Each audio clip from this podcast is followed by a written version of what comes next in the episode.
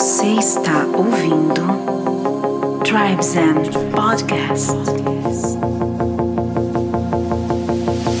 Salve tribo! Estamos começando mais um Tribe Zen Podcast. Eu sou o Lucas Aldi. E eu sou a Solires Longo e sejam todos bem-vindos a mais esse portal para a expansão da consciência. Estamos de volta, depois de um tempo sem gravar. A gente tinha alguns episódios aí no estoque, mas esse tema é muito pertinente porque Peias da Vida, justamente porque eu passei recentemente um processo de crise de saúde intencional, que vocês vão conhecer agora, que trouxe muito aprendizado, que trouxe muitos insights para a gente dentro dessa jornada do autoconhecimento. Eu, especificamente, fiquei com a voz um pouco comprometida para gravar, então agora a gente está voltando com tudo aqui. Além da gente estar tá vindo de um movimento de mudança, Também. né? A gente mudou para um novo espaço, estamos aí em muito movimento na vida.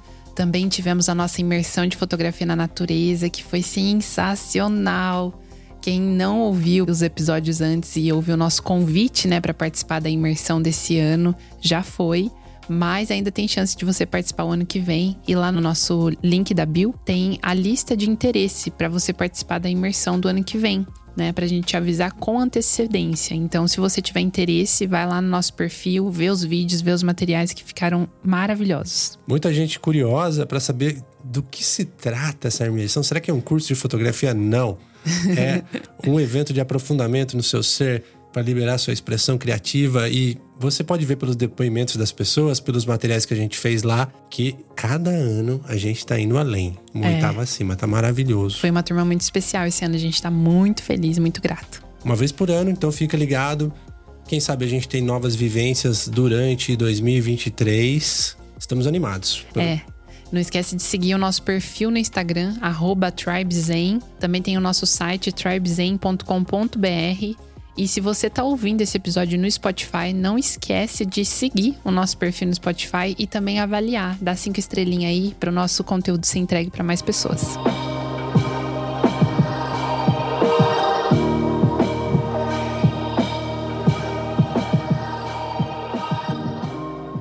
Muito bem, estamos aqui num espaço diferente. Talvez o áudio esteja um pouco melhor, até porque estamos no espaço onde a gente está morando agora, que tem um estúdio, tem um tratamento acústico, estamos bem animados e tudo que essa jornada, esse caminho vai nos possibilitando de forma natural, né? As coisas vão acontecendo, vão se encaixando e o importante é assim, né, que tudo tá dentro da gente. Tudo que a gente precisa, a gente já tem ao nosso dispor e a gente pode se encaixar em qualquer lugar. Então, todas essas, essas informações, esses conhecimentos que a gente traz, é também para, de alguma forma, incentivar, inspirar, para que a vida com liberdade possa trazer para você também movimentos assim naturais. Você não fique refém dessa matrix que a gente vive na sociedade hoje atual, né? É, e sempre tem aquela pergunta, tá, mas eu vou fazer isso, é meu sonho, tenho vontade também de ter mais liberdade, de fazer o que eu amo.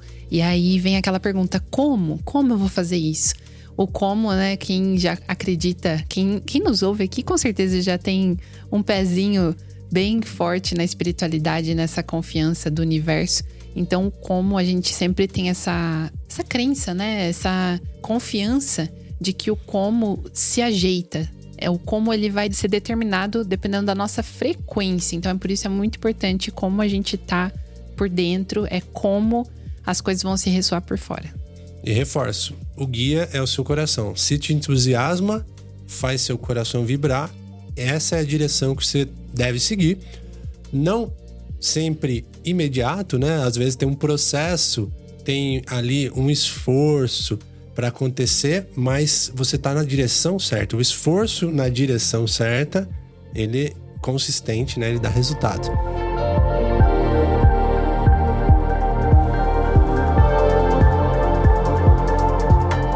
Enfim, galera, o tema é peias da vida. e por que peias da vida? O que são peias, né?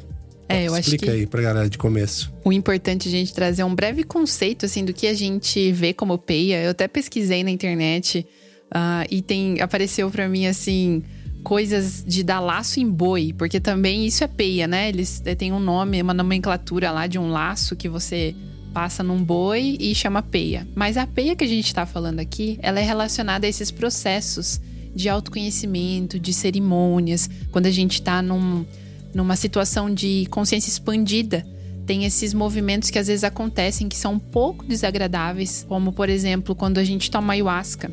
É muito associado a peia, a ayahuasca ou outros psicodélicos. Então, pode ser que a gente tenha vômito, diarreia, Processos pode ser que a gente passe assim muito medo, ansiedade. Então, tudo isso é conhecido como peia, que são esses processos desafiadores que acontecem com a gente em movimentos de expansão de consciência, em é, terapias holísticas, em rituais xamânicos. Então, é tudo associado a esse desconforto. Olha só que legal. Né? Processo espiritual de intenso aprendizado. Isso é perfeito, porque é na dor que a gente evolui, é quando a gente se depara com essas situações desafiadoras que a gente se prepara para a vida e passa por isso de alguma forma. Será que a gente está resistindo? Ou será que a gente está começando a navegar, aceitar e fluir dentre esses percalços que vão acontecer? Uma coisa é certa, né? Que a vida vai oferecer desafios. É, sempre tem desafios. E é aquela história, né? Minha avó sempre falava. Vai ter muita pedra no caminho, mas o importante é o que, que você faz com essa pedra. Você vai parar ali, você vai chorar ou você vai usar essa pedra para subir e ir mais longe, mais alto, né? É, exatamente.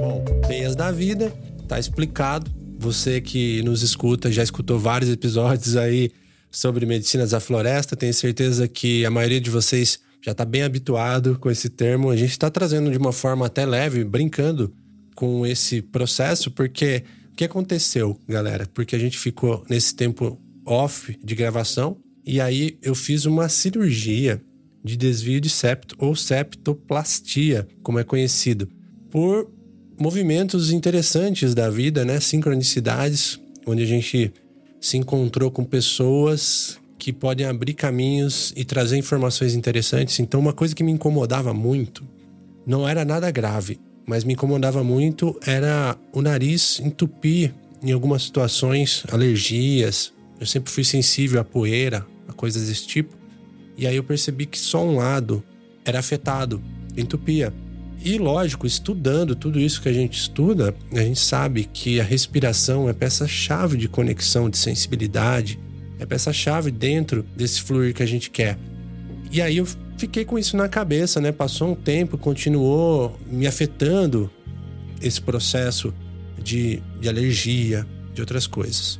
Nesse movimento que a gente tem feito com o pessoal da Egrégora Sol Cristal, Murilo Gun e todas as amizades que a gente tem feito aqui em São Paulo, as conexões maravilhosas, a gente se encontrou com um personagem interessantíssimo uhum. que já apareceu aqui no podcast. É, e se você não ouviu o episódio com ele, vai lá e ouve, porque é sensacional. Esse cara é, é muito gênio, é um gênio, né? Um gênio, que é o Dr. Luiz Cantoni. A gente é fã demais dele. Além dele ser um músico incrível, um terapeuta, um cara de muito conhecimento, um coração gigante, ele também é cirurgião que ele trata cirurgias relacionadas com cordas vocais, com um trato respiratório em geral, né? É, pelo fato dele ser conectado com a voz, né? A gente até fez o um episódio aqui que chama Medicina da Voz. Ele é muito conectado sobre essa cura com a voz. Então, ele é especialista nessa área, né? Isso, com a voz e com a respiração. E aí, nessas conversas, nessas conexões, muitas pessoas ali desse grupo, dessa egrégora, já fizeram o procedimento com o Dr. Cantoni. E eu conversei com ele certo dia, né? A gente bateu um papo assim falei, cara, tá acontecendo isso comigo. Ele falou, poxa, faça uma tomografia pra gente entender isso aí. Eu ficaria muito feliz de, de cuidar de você. É um, um prazer, né? E legal, fui fazer essa tomografia. Por que, que eu tô contando isso para vocês? Primeiro que vai relacionar com uma história interessante sobre como a gente supera esses desafios. E também porque muita gente passa por isso. Uhum. Muita gente passa por isso. Segundo a Associação Brasileira de Otorrinolaringologia, 85% dos brasileiros possuem algum tipo de desvio do septo nasal em diferentes graus de intensidade, mas muitos não oferecem nenhum tipo de desconforto ou sinais que possam exigir realmente uma intervenção cirúrgica nesse sentido.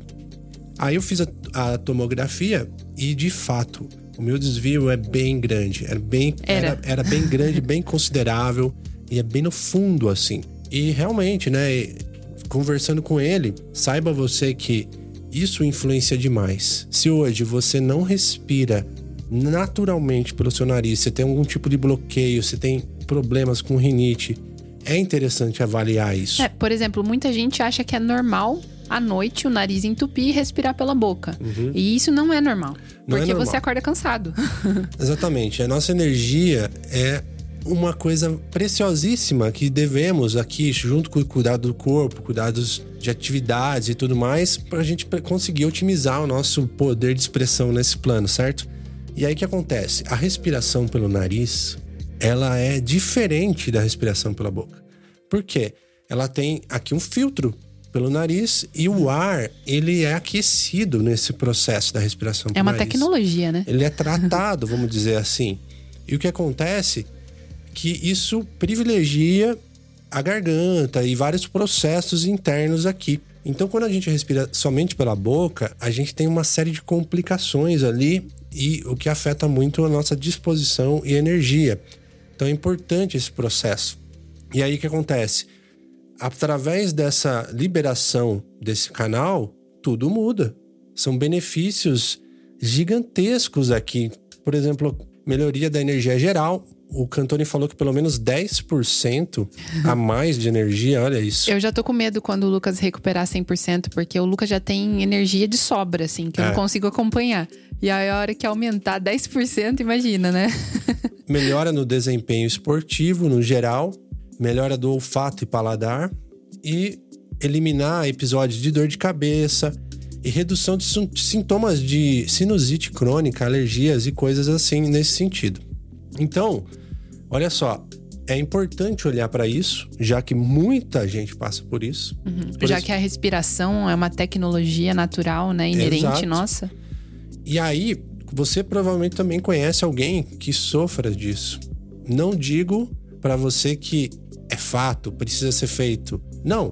Vá lá, faça uma análise, faça uma consulta, estude um pouco, porque é algo importante para ser observado.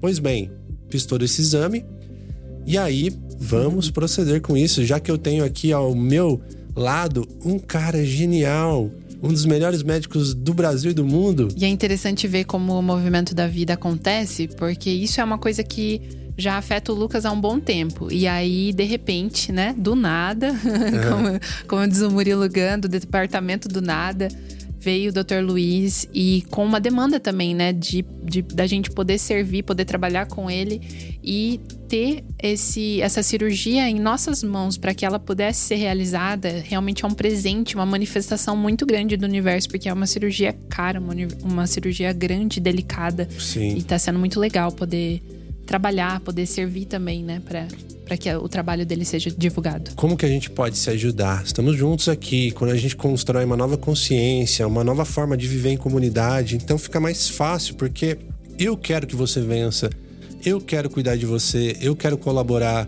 Isso cria um ecossistema muito saudável e maravilhoso, então, essa oportunidade. Muito, muito grato. Só que aí, galera, acontece o seguinte: é um procedimento teoricamente simples, mas o meu processo é um pouco mais desafiador, foi um pouco mais desafiador, porque é bem no fundo, um processo com, vamos colocar lá, um esporão relativamente grande. Mas temos aí um cara genial para cuidar, né? Olha que maravilha. Então, minha recuperação, ela se estendeu um pouquinho a mais do tradicional. Normalmente, ali no dia seguinte, você tá de alta, sete dias você já tá mais disposto e tal. E agora eu tô completando um mês. E minha voz agora tá voltando um pouquinho, agora minha disposição tá voltando um pouquinho. É um processo que eu nem vou entrar muito em detalhes assim, mas é um processo onde é preciso olhar para dentro. Porque eu tive que passar por um procedimento um pouco diferente, que normalmente esse tipo de cirurgia é colocado um molde chamado de splinter, em que você fica com esse molde alguns dias para fazer todo o processo ali de cicatrização, de moldagem mesmo ali, mas você respira ainda pelo nariz e tem uma recuperação rápida. Eu tive que usar um tampão, que é um procedimento um pouco mais antigo, não tão costumeiro habitual, porque eu tive um sangramento a mais, uh, alguma, algum tipo de reação ali. E esse procedimento, ele é ele é mais desafiador. É uma tortura, na verdade. Porque quando a gente usa esse tampão, imagine você que existe um processo de compressão. É uma esponja dentro da narina, onde você tem uma compressão total do crânio ali, porque não passa ar nenhum. E aí eu fiquei três dias parecendo aquela, aquela pressão que acontece na medicina do sapo, o cambô, sabe? Quando você. Para quem já passou por isso, fica aquela pressão na cabeça gigante. Imagina se ficar três, três dias. dias com isso. e tudo bem, mas como a gente leva isso, agora sabendo do que a gente sabe, estudando do que a gente estuda, como lidar com o desconforto? Como lidar com as adversidades ou crises que vão acontecer na vida? Uhum. Sabe? Nosso corpo, ele, ele tá aqui em movimento, somatizações emocionais, mil coisas. Nesse caso, eu escolhi fazer nesse período, escolhi passar por isso, mas mesmo assim, o desafio é o mesmo. Né? Quando a gente tem algum tipo. Eu já tive pedra no rim, por exemplo. Já tive alguns hum, episódios assim Ou até bem mesmo, complexos. É, peias, né, não relacionadas à saúde, por exemplo, como derrubar o portão é. com o carro. E foi engraçado porque nesse mesmo movimento, quando o Lucas estava prestes a fazer a cirurgia, a gente já estava com tudo certo, porque havia um investimento ali para ser feito. E a gente, no último dia, antes de sair da casa que a gente estava morando, que quem nos acompanha é uma casa né, maravilhosa, a gente ficou seis meses lá na uhum. natureza, uhum. imerso.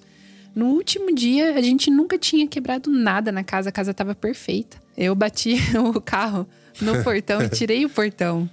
E aí eu falei, nossa, e agora? O que, que a gente vai fazer? Vai ficar caro? Vou ter que consertar o carro, vamos ter que consertar o portão. Já fiquei toda aflita, porque é, na minha, no meu histórico, assim, a questão de dirigir, eu tenho um pouco de trauma, porque meu pai, ele era muito bravo, assim, quando eu errava, não podia errar quando estava dirigindo. Então, naquele momento, assim, eu já estava pronta, armada, assim. Parece que todas as minhas defesas vieram para fora, porque eu fiquei com medo do Lucas ficar bravo, né? Poxa, né? No último dia, a gente prestes a mudar. Vou fazer a cirurgia, vou fazer um investimento na cirurgia e você me bate o carro no portão. E foi interessante porque a postura dele foi de total aceitação daquilo que estava se apresentando naquele momento. Por mais que era um desafio muito grande, né? Estragou o carro, estragou o portão. E a gente tava é, voltando de um trabalho, assim, a gente tava com uma frequência tão feliz. Ele falou: não vamos baixar a frequência, vamos continuar com essa frequência, confiante, porque isso está nos ensinando alguma coisa. E foi legal. Ele só aceitou assim, eu fiquei mais aliviada, a gente dormiu. E no momento a gente pensou, poxa, vai ficar caro, mas tudo bem, a gente vai dar, vai dar um jeito nisso. Aí no dia seguinte, né, nos dias que, vi que vieram depois, a gente foi fazer o orçamento do carro, consertamos o portão e ficou bem abaixo do que a gente imaginava. Então a gente sente que esse movimento de aceitação na peia, né, nesse desconforto da vida, ele traz um resultado que às vezes é tão pequeno que se a gente se desespera, parece que a gente está diante de um monstro enorme assim na nossa frente. E não, quando a gente aceita, vem o presente do universo e vem e fala assim, ó, oh, tá, você aprendeu essa lição aqui, mas estou te deixando um pouco mais forte porque você não se desesperou. Sim. é isso que acontece quando a gente começa a trabalhar a aceitação. E aí fica essa pergunta para você ouvinte: como você reage aos desafios da vida? Porque eles vão acontecer. Isso é fato. Seja ele de saúde, seja ele um acidente, sabe? algo que de valor que perdeu importância emocional, não sei. Relacionamento. Como você lida com isso? Nesse sentido, dentro das medicinas expansoras de consciência, a gente aprende muito porque a gente já foi naquele lugar. Uhum. A gente já passou por isso várias vezes. E por isso a gente fala: agradeça muito quando você está passando um momento, uma noite escura da alma, dentro de um processo das medicinas, porque você está sendo preparado num ambiente onde você está sendo cuidado, monitorado, com os seus guias, com toda a egrégora te assegurando ali. Então, agradeça. Sim, e não somente nas medicinas, né? Eu lembro quando eu fui fazer minha formação de mindfulness e o instrutor trouxe uma, uma reflexão que para mim fez todo sentido, né? Porque quando a gente tá lá no estado meditativo, meditando por muitas horas, e a gente ficou vários dias meditando, assim. Nos primeiros dias chegava a doer a cabeça, dar um desespero ali de ficar sentado, né? Perna dormia, costa doía.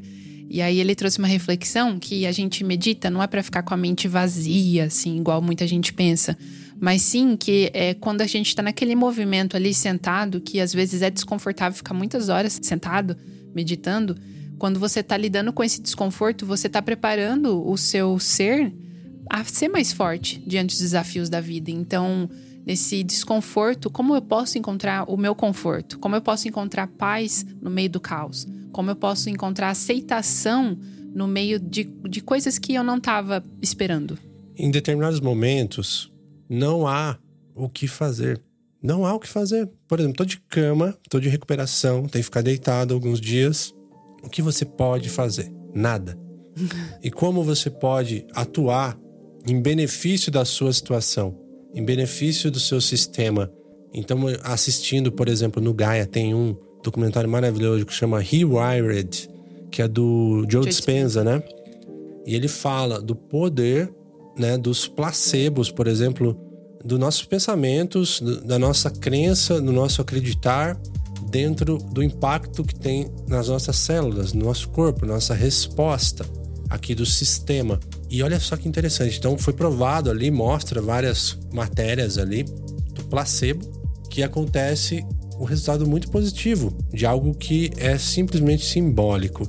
E aí eles chamam também de nocebo. Já sabia? Nocebo? Não, isso eu não. Que é exatamente o contrário. Você acreditar que aquilo te faz mal. Uau. Tem o placebo e o nocebo. Ah. Olha que doido.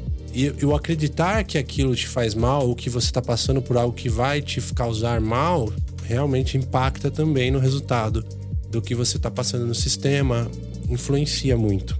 Que interessante. Uhum. É a intenção que a gente coloca nas coisas. Se a gente tá com a intenção de que aquilo é ruim, é como aquilo vai se apresentar para mim, né? e aí ele fala também sobre diagnóstico e prognóstico. Como muita gente tem um diagnóstico, né? Qual é a diferença? É aquilo que se apresenta no momento presente da análise do profissional. Mas o prognóstico, aquilo que, que se imagina do futuro, é um tipo de avaliação também, né? Que a partir desse estudo dos sintomas, o que pode acontecer nesse processo no futuro.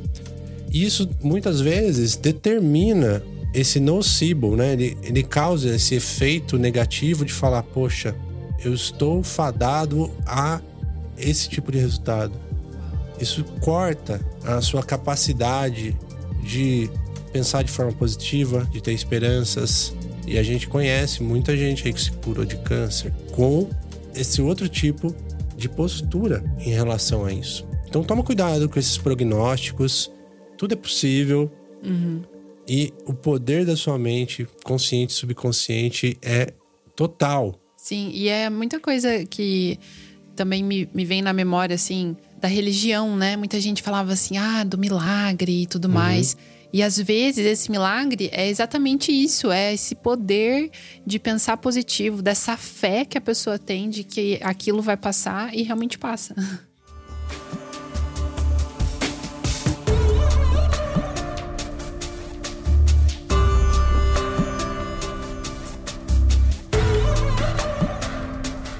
E aí entro num outro questionamento, né? Será que as crises da sua vida não são chamados de transformação? Hum. O que esses movimentos querem dizer? Intencionais, como no meu caso, ou não, são chamados de transformação.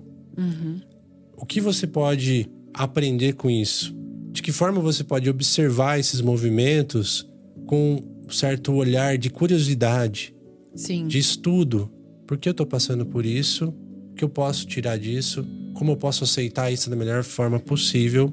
Como eu posso aprender com esse processo? Mas olha que interessante o que você falou, né? Fazer nada é diferente nesse caso, sabe por quê? Eu não conseguia nem fazer nada. Quando você está numa situação de crise de saúde de alguma forma, principalmente com algo que te cause dor na cabeça, eu não consigo pensar. Eu não consigo assistir um filme de tão desconfortável que é aquele momento.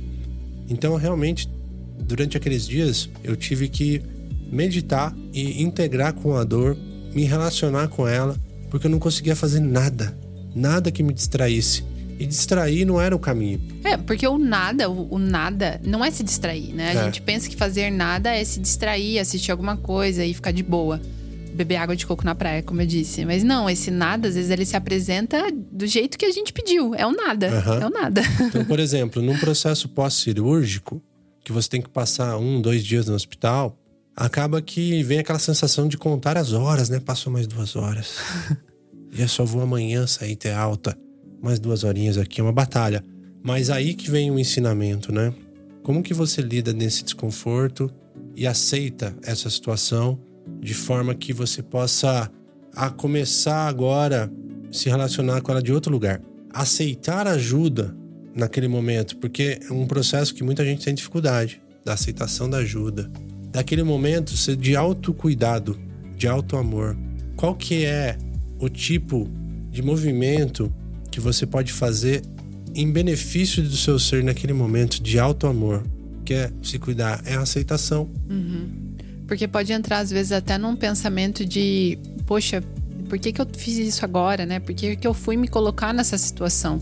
E aí vem desse lugar que não é aceitação e que não é auto-amor. A resistência, ela sempre vai causar mais dor, mais desafios. Então, nesse momento, quem estiver escutando e estiver passando por algo assim, se pergunte: será que esse tipo de atitude ou pensamento ele está elevando a minha frequência ou ele está reduzindo essa frequência para um lado negativo que vai afetar meu corpo, minhas células, minha energia, meu emocional? E vai até prolongar esse estado. Vai muito, muito. E aí que a gente cruza todo esse papo, por isso que é interessante a gente trazer isso aqui no Tribe Zen, porque isso é muito espiritual. Quando a gente fica, de alguma forma, limitado do nosso potencial de expressão total, começa a aparecer muitas informações e aprendizados.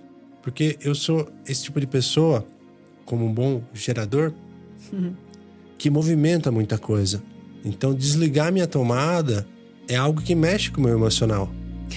mexe muito com o meu emocional. Nossa, é desesperador, mas ao mesmo tempo é uma lição valiosíssima. Como que eu posso agora utilizar esses conhecimentos e até as técnicas terapêuticas holísticas ao meu benefício? Por exemplo, o reiki. Então a gente já tem esse, essa iniciação ao reiki. E eu posso fazer um reiki aqui no meu corpo, agora. Eu posso fazer um rezo. Sim. Eu posso usar cristais. Eu posso usar aromaterapia. Alimentação, né? A alimentação da melhor forma possível. É porque isso também é muito legal a gente trazer esse ponto. Porque isso influencia muito na peia, na qualidade da nossa peia, né? Ou no caso, se vai ser pior ou, me- ou melhor. Então, por exemplo, quando a gente vai fazer a consagração da ayahuasca, se naquela semana que antecedeu o seu processo de ritual ali com a ayahuasca, você comeu carne, bebeu álcool, ficou em lugares que têm frequências baixas, a sua peia vai ser na certa por conta do, do que você colocou no seu corpo, da frequência que você emanou naquela semana. Então, se a gente quer ter um processo mais suave, a gente tem total responsabilidade sobre o que a gente tá fazendo, que nem isso que o Lucas tá falando, da alimentação. O que, que vai me ajudar a, a deixar isso mais aliviado? Todo tipo de reclamação, que é reclamar, clamar duas vezes, que é expressada, é interessante observar o que de fato eu posso fazer em benefício disso que eu tô almejando. Olha que interessante. Então, olha só, tô passando por um momento difícil, tô deitado na cama, não tenho como fazer isso ou aquilo. Mas o que eu posso fazer de fato? Vamos aqui tomar uma aguinha? É difícil descer água, a garganta tá seca, o processo tá difícil. Vou fazer o meu melhor, vou tomar água, vou me alimentar da melhor forma possível, vou elevar minha frequência, vou aceitar ajuda, vou fazer um reiki, vou trazer meu rezo, vou colocar uma música de frequência elevada. Vai vir um amigo aqui, vai fazer uma terapia quântica, que seja algum tipo de procedimento, sabe? Esteja aberto e também atento a isso, o que pode ser, ser feito de fato, porque isso é um bom fechamento para o nosso episódio aqui, trazendo essa consciência de que muito do que a gente passa, muito, muito, muito do que a gente passa, ou é da nossa própria imaginação de preocupação, ou é nossa própria culpa do que a gente fez e resultou naquilo, principalmente saúde. Como a gente se alimentou? Às vezes, nesse mundo do autoconhecimento, eu dou um puxão de orelha, porque a gente começa, às vezes, viajar um pouco. Fica muito no astral. Fica assim, ó. E não cuida do corpo. Ah, eu tô com o obsessor, eu tô com isso, tô com aquilo, é esse lugar aqui, essa pessoa. Mas peraí, tudo bem. Faz sentido, a gente pode trabalhar isso, entender, estudar isso, observar. Mas o que de fato eu estou fazendo que possa ter impactado dessa forma? É que nem o mestre Kumino, Kumino fala, que a porta abre do lado de dentro primeiro. É. Então, a gente tem que cuidar desse templo, dessa, da nossa energia, né? Pra ver que porta que a gente tá abrindo. Se tá entrando luz, se tá entrando coisas que a gente considera negativa. E eu acho até interessante, né? Como você disse, que a gente recebeu algumas visitas. Tem um amigo nosso, nosso irmão aí também, de jornada, Marco Guarita. Ele é um profissional do Enneagrama, a gente quer muito trazer ele aqui pro podcast. E a gente fez uma consulta com ele há pouco tempo e ele falou que o Lucas é esse o raio 8, né, do Enneagrama. E foi muito bonito de ver esse movimento nesses dias que ele estava totalmente vulnerável, que ele é esse líder, essa pessoa que está sempre ali na liderança e no planejamento e no fazer, movimenta muita coisa.